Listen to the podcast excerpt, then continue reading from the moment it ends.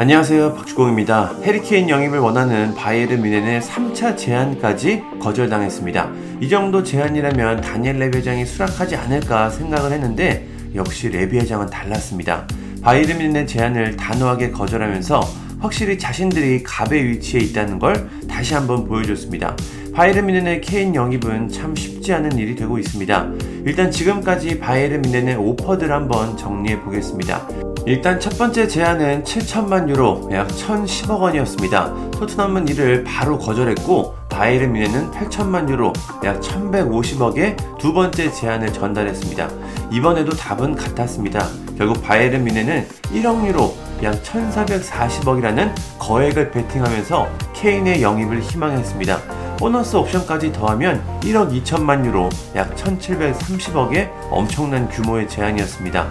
하지만 레비 회장은 이마저도 거절했습니다. 레비 회장은 팀 내 최고 선수인 케인과 재계약을 희망하며 시간을 끌고 있습니다.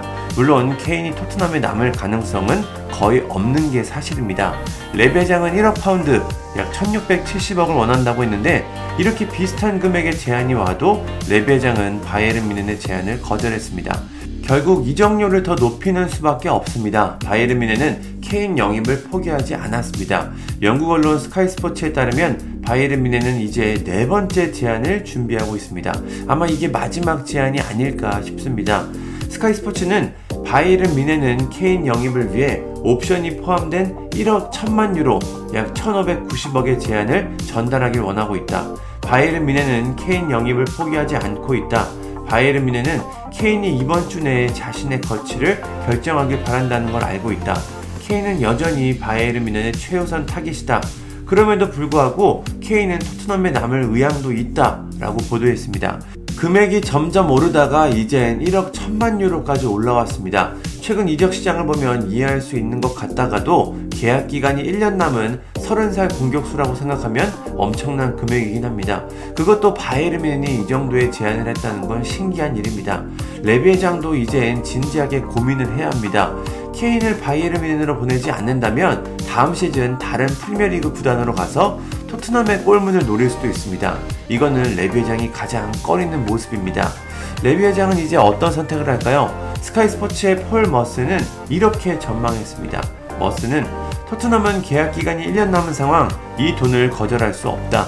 케인의 플레이 방식을 보면 35, 36살까지는 무난히 뛸 것 같다. 그는 속도에 의존하지 않고 그의 두뇌는 누구보다 뛰어나다. 난 맨유가 왜 그를 영입하지 않았는지 모르겠다. 그랬다면 그들은 리그에서 우승을 했을 것이다. 선택의 여지가 없다. 토트넘은 이제 케인을 그냥 내버려둘 수 없다고 전했습니다. 결국 레비 회장이 바이에른 뮌헨의 네 번째 제안을 수락하고 케인이 독일로 떠날 것이라고 전망했습니다. 케인은 이번 주 내에 자신의 미래가 결정되기를 바라고 있는데요. 시즌이 시작한 뒤에 팀을 떠나면 적응이 더욱 어렵기 때문이죠. 케인 정도의 선수라면 물론 어떤 팀에 가든 잘할 것은 분명하지만 그래도 시즌 전에 팀을 옮기는 게 좋습니다. 케인의 미래가 이제 어떻게 될까요? 일부 매체에서는 케인이 토트넘에 잔류할 가능성이 높다고 전망하고 있습니다. 이번 주가 케인의 미래를 결정할 운명의 시간이 될 것 같습니다. 감사합니다.